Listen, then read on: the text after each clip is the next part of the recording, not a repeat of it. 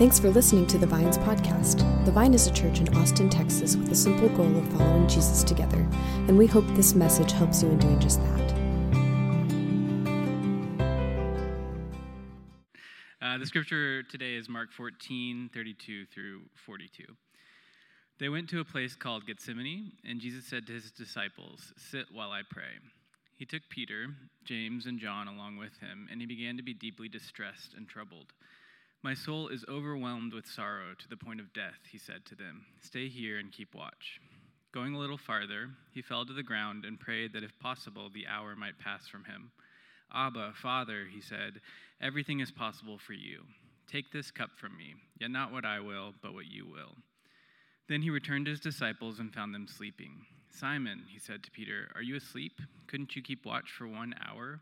Watch and pray so that you will not fall into temptation. The spirit is willing, but the flesh is weak. Once more, he went away and prayed the same thing. When he came back, he again found them sleeping, because their eyes were heavy. They did not know what to say to him.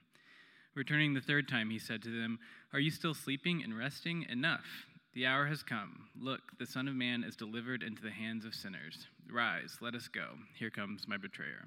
The word of the Lord. Good morning, everyone. I'm Rachelle. I have been at the Vine now for about a year and a half. And like Fab said, we are still in our Moments with Jesus sermon series. This is week three. And as you can probably tell from the scripture reading, we are diving into the moment with Jesus when he's in the Garden of Gethsemane. Um, so last summer, around this time, I was given the opportunity to preach, and it was a really special time for me because I was very pregnant with my son Lewin. And I was somehow able to stand up here for 30 minutes, and my feet didn't hurt, and I was able to talk nonstop for 30 minutes, and I didn't run out of breath. It was honestly a true miracle with where I was at with my pregnancy. Um, Lewin is my first baby, and since the moment I found out I was pregnant, my world has been completely rocked. Um, it has been a year or more than a year of surrender for me. And I'm not ashamed to say that I love to be in control. Um, I'm also not ashamed to say that I usually find out that most things are out of my control. And that's usually by being wrong, quite a lot, and it's humbling to say the least. There are truly a million things that I could have worried about when I found out I was pregnant, and even more things that I could worry about now that I have a baby. And what I realized is that the only way to move through all this worry is to surrender it all to God. Um, I'm not necessarily talking about like the let go and let God kind of surrender, although I literally did say those words as Lewin licked the airport floor about a month ago. Um, I'm talking about the kind of surrender that we see here with Jesus in the Garden of Gethsemane. It's an emotional, a raw, a freeing kind of surrender. To give a little context about where we are in the gospel before we jump into this moment, um, at this point, Jesus is in his final days. He's come back to Jerusalem, and over the course of a few days, he's been telling stories and preaching about um, his resurrection, the destruction of the temple, and the end times. And when it's finally Passover, Jesus sits at that big table with his 12 disciples. This is where he eats a meal with them, and he also finds out that um, Judas will betray him and Peter will deny him. After the Passover meal is finished, he gets up and he goes to the Garden of Gethsemane with Peter, James, and John. And in this moment in Gethsemane is where we see Jesus actively surrendering his life and his death to God. And we really see his humanity highlighted in this moment. We see his physical agony that he's experiencing. It's this extreme kind of agony that he um, is feeling all over his body. The words Mark uses to describe this is greatly troubled, distressed, and very sorrowful. And as hard as it is to read this passage, when you realize how, how um, just hard it is for Jesus, um, we can realize that it's something that Jesus actually went through. And because of that, it's something that we can look to as an example of how to actively surrender in our life. So, in this moment, I kind of see Jesus do three different things as he surrenders. and we're to jump in and take a look. The first thing I see him do is he invites his friends in. The text says this And they went to a place called Gethsemane, and he said to his disciples, Sit here while I pray. And he took with him Peter, James, and John, and began to be greatly distressed and troubled. And he even said to them, My soul is very sorrowful, even to death. Remain here and watch. About a month ago, I went to Mexico with my husband and Lewin, our baby. And to say that Lewin is wiggly would be an understatement. He is constantly moving. I think the only time he doesn't move is when he's sleeping, but even then, he's still wiggling. Um, so I was a little bit concerned about how he would do. We had a few different flights, and I was concerned about how he would do being confined to mine and Oliver's laps for the flights. For the most part, he did well, but there was one flight where he just wasn't having it. We tried everything. We sang to him, we fed him, we gave him all the toys, we even handed him our phones because we were so desperate. Um, and nothing worked until he saw the woman behind us. She started making silly faces at him. He would reach his hand through, she would tickle it. She would kept him really entertained, but at some point, that also began to fail. She gave him her apple, like pulled it out of her bag and gave it to him. He gnawed on it for a little while and then obviously got tired of that until he realized the woman in front of us started doing the same thing. She was making silly faces at him. That kept him entertained for a while. When he got fussy, of course, again, she even offered to take him and look out the window with him. So for a while, she had him looking out the window. Um, it was awesome. and then he, of course, got tired of that. The woman across the aisle from us had a little stuffed animal. She was making silly faces at him. And even the guy diagonal from us handed us his phone with a kids' show on it for Lewin to watch. It was honestly the most incredible experience of community that I had ever experienced. And it got me really thinking about my life and how individualistic and lonely it can be. Oliver and I truly would have been a mess without those incredibly kind people on the plane helping to entertain Lewin. Um, but in our day to day lives, we feel like we have to do all the hard things on our own. And if we can't do it, then we're weak or we're failures. And I think I'm probably not alone in feeling that way. We're hesitant, and that's putting it pretty lightly, to ask for help or support from the people in our lives. In the Garden of Gethsemane, Jesus is at the hardest, lowest point of his life. And what does he do? He invites his friends in with him. He doesn't pretend like everything's okay. He doesn't say, It's okay, I've got this. He doesn't even say, like, it's hard, but God is good. He invites three of his friends in with him, and he doesn't hide the fact that he feels distressed or troubled. He, t- he tells them how miserably sorrowful he is. He takes three of his friends with him so that they can support him, pray with him, hold him, watch out for him. And I imagine that every time he goes to pray, that he comes back to his friends because he needs them. He desperately needs their love and their encouragement. Letting go of control and surrendering to God in any situation is truly so hard, but it's especially hard when you're in a really challenging situation. Jesus knew he needed the support from his friends as he fully surrendered the next hours of his life to God. He needed to know that he wasn't alone. He needed to know that if he was giving up hope, he'd have people to encourage him. Or when he was fearing the unknown, he'd have someone to hug him. God doesn't expect anything different from us today. I think actually we expect something different from us. Um, we expect to be able to go through these hard times and deal with them on our own. Maybe we invite God in, but mostly we just deal with them on our own. I personally have had kind of mysterious on and off health issues for the past 10 or so years. And about a year and a half ago, I was having a flare up and I was kind of spiraling. I was desperate to figure out what was going on and to heal myself. I was changing my diet, I was researching, um, and I was really needing to control the situation. Um, I was getting pretty obsessive over everything, but nothing was changing. And then one day, two of my closest friends um, were chatting with me and asked how they could be praying for me, and it all came pouring out. At this point, I hadn't let them in, But when I did, it was so relieving. I no longer felt alone, but I felt supported and cared for.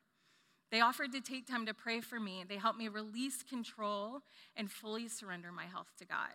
And without them walking alongside me, I'm not sure I would have gotten to that point. I think I would have been stuck in that spiral of control, and I would have never been able to experience the true freedom of surrender. So, whatever season you're in, maybe you'll lean on your partner, or maybe you'll lean on your best friends, or people from your community group, or maybe the person you just met.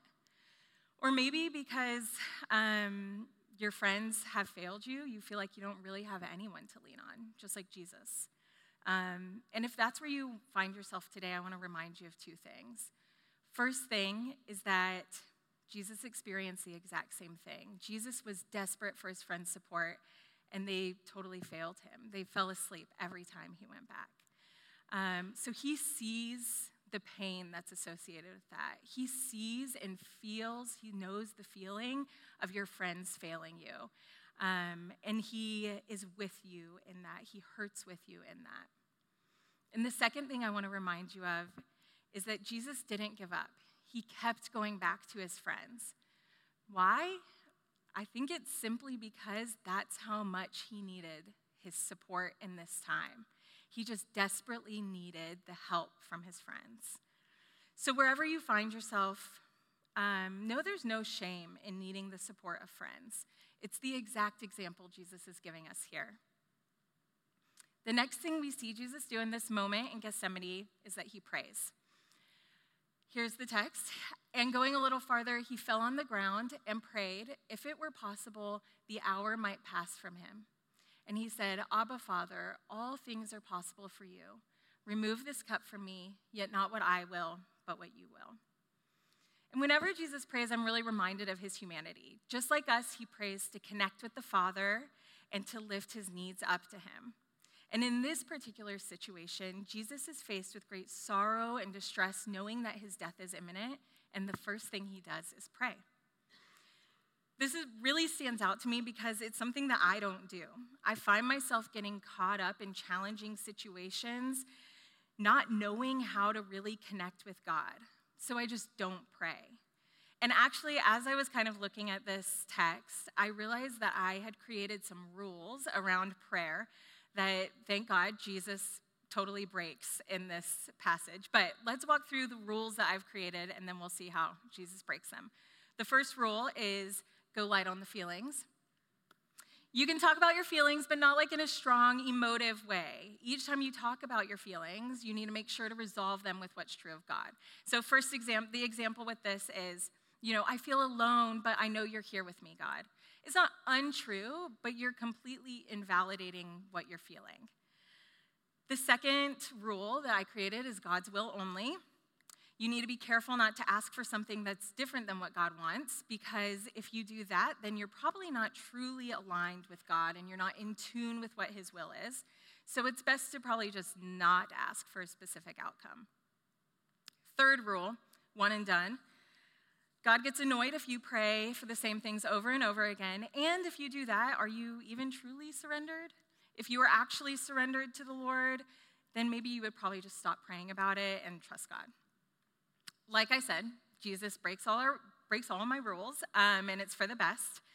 And what he shows us in his prayer in this story is actually really freeing. So, the first rule that he breaks of mine go light on the feelings. I imagine as Jesus is in this moment and he falls on the ground and begins praying that he's overcome by all the emotions he's feeling hopeless, fearful, anxious, sorrowful. And I can't really imagine that he's able to hold it all in. I definitely wouldn't be able to. I feel like he must bring it up to God in this prayer. And we should feel the freedom around doing the same thing. We actually see something similar a lot in the Psalms when David is praying um, prayers of surrender. And so I wanted to pull up the first few verses of Psalm 13. It says, How long, O Lord, will you forget me forever? How long will you hide your face from me? How long must I take counsel in my soul and have sorrow in my heart all the day? How long shall my enemy be exalted over me? David holds absolutely nothing back. He's honest with God about his feelings. He says, God, I feel like you've left me, like you've forgotten me. And I can imagine at this point in the garden, Jesus is feeling really similarly. There's something in me that for the longest time was afraid to say things like this to God because I knew in my head that they weren't true. I know God doesn't leave us or forsake us. I know that He is always with us. But that doesn't mean that sometimes it doesn't feel that way. And that's valid. Lewin isn't talking yet, but when he does, I want him to feel the freedom to express all of his fears and anxieties to me. Why? Because I love him and I deeply care about every single thing he's thinking and feeling, even if it's the farthest from the truth. The God who uniquely created you cares about the same things. He knit you in your mother's womb. He knew you before you existed on earth. He sees the depths of you. He wants to know your deepest feelings and He wants to meet your needs. So I encourage you the next time you're praying, don't go light on your feelings. Tell God everything, and I promise He'll never get tired of it. The next rule Jesus breaks um, is God's will only. And it kind of hit me like a ton of bricks. Jesus, who, based on what I know about him, knew for certain that he would be crucified and killed but he still asks for a different outcome. He begs God to take this cup from him.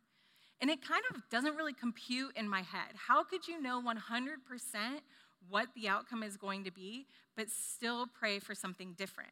Aren't you just supposed to want what God wants? And like, aren't you just supposed to fully surrender to his will? Jesus shows us in this prayer that yes, you can desire a very specific outcome and still be fully surrendered. All these years, I had been creating this false dichotomy in my head. Either you surrender to God's will, and that's that, or you beg God for a different outcome and your heart's desire. I told myself you can't have both, so I found myself praying a lot of prayers that just weren't completely honest. But as I've been in so many situations of surrender this past year, I find myself living in that gray space of being a human who's surrendering to God's will. I find myself praying like this a lot God, please let Lewin sleep through the night. You know how sleep deprived I am. And if Lewin isn't ready to sleep through the night, give me the strength and empathy to care for him when he wakes up at 2 a.m. Or, as I was feeling conflicted about going back to work full time, God, you know my feelings. You know how hard it is for me to leave Lewin every day and how I'd love for a different job to work out. Until then, give me the energy to be fully present at work and fully present with Lewin. We all have deep desires, and we can share those with God. We can even beg God to meet those deep desires. And at the same time, we can surrender by asking for the endurance, the strength, the trust in God's will, the whatever you may need in order to keep going without that deep desire to be being met. The last rule of mine that Jesus breaks is one and done. Jesus literally prays the same prayer three times in this moment. And there could really be a plethora of reasons as to why he does this, but if we're looking at it through the lens of his humanity and this being an example of how to pray through surrender, I see it as Jesus' way of simply fully surrendering to God's will in the situation. We learn to surrender in new and different ways based on whatever we're going through. Some things are harder to surrender to God, some things feel easier, but each one comes with a learning curve because it's going against our natural human desire to control. When I first got pregnant, I was flooded with tons of fears around pretty much everything, but especially the health of the baby. I knew, though, that outside of doing or not doing the basic things, that I was nearly completely out of control. So I started doing this every night. I would wash my face, brush my teeth, and then I would pull out my jar of lavender belly balm, rub it on my belly, and sing the song, I Surrender All. I'm going to spare you guys today and not sing it for you, but the words to the chorus are I surrender all, I surrender all, all to thee, my blessed Savior, I surrender all.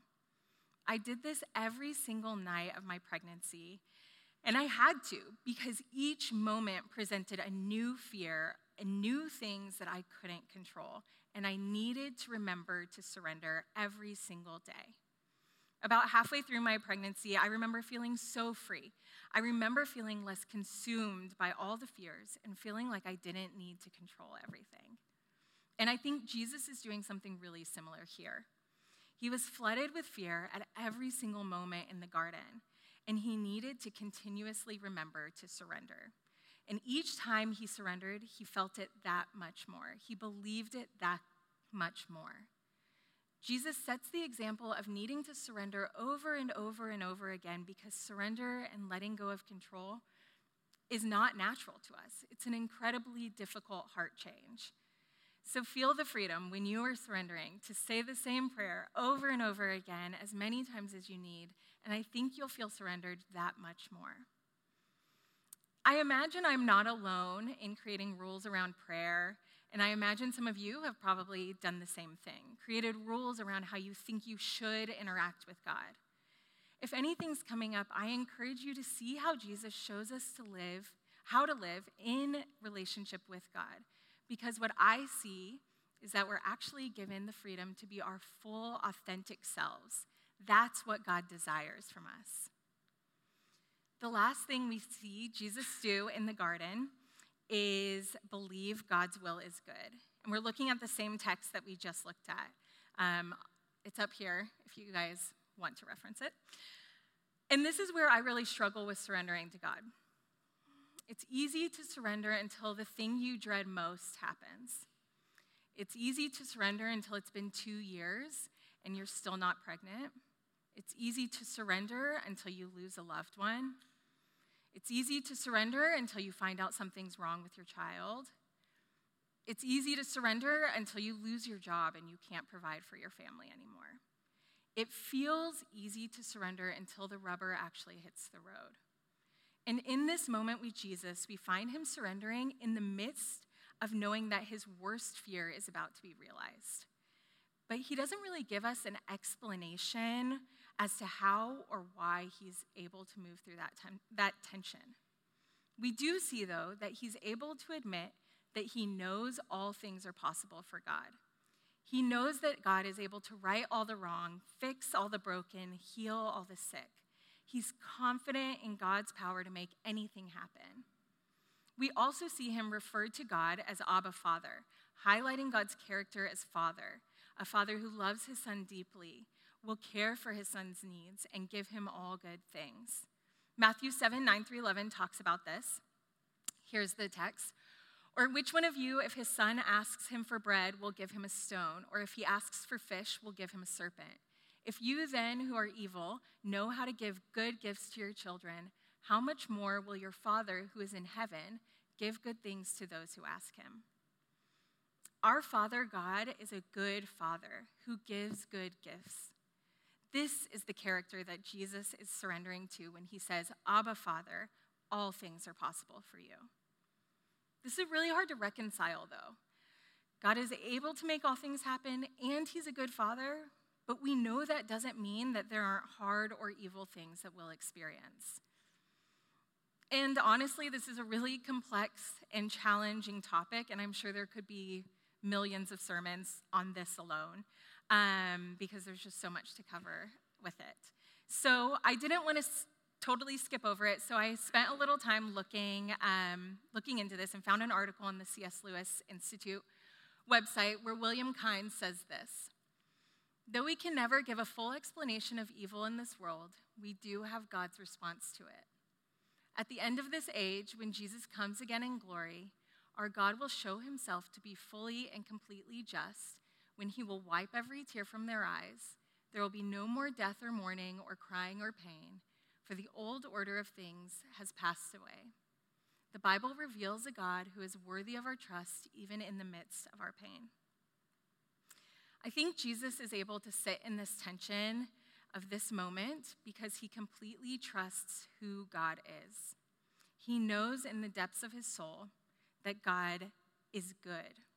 God is actually that good, loving Father that we saw in Matthew 7. As Ken Gire says in Moments with the Savior, more than Jesus fears the cup, he loves the hand from which it comes. The only way Jesus could fully surrender to God was because he fully trusted and believed that God hates evil and that his will is good. And that's the same for us. The only way we can surrender to God in our lives is if we believe the same. If we believe that God is completely loving, exceptionally good, and fully trustworthy. I want to end today by reading a prayer from the book I just mentioned, Moments with the Savior. So if you want to close your eyes and open your hands in a posture of surrender. Dear man of sorrows, thank you for Gethsemane, for a place to go to when there's no place to go but God, for a place to pray and to cry and to find out who I really am underneath the rhetoric. I know that sometimes, somewhere, some type of Gethsemane awaits me, just as it did you. I know that someday a dark night will fall upon my soul, just as it did yours. But I shudder to think about it, about the darkness and the aloneness and the despair. Prepare me for that dark night, Lord. Prepare me now by helping me realize that although Gethsemane is, most terri- is the most terrifying of places, it is also the most tranquil.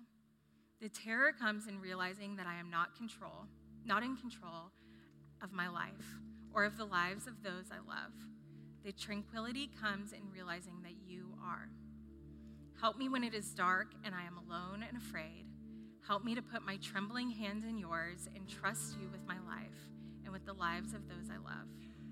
Someday, I know I will wrestle with the circumstances that are beyond my control, that some sort of suffering will pin me to the cold, hard ground. When that happens, Lord Jesus, help me to realize that the victories of heaven are the defeats of the human soul and that my strength is not found in how, in how courageously I struggle, but in how completely I surrender. Amen.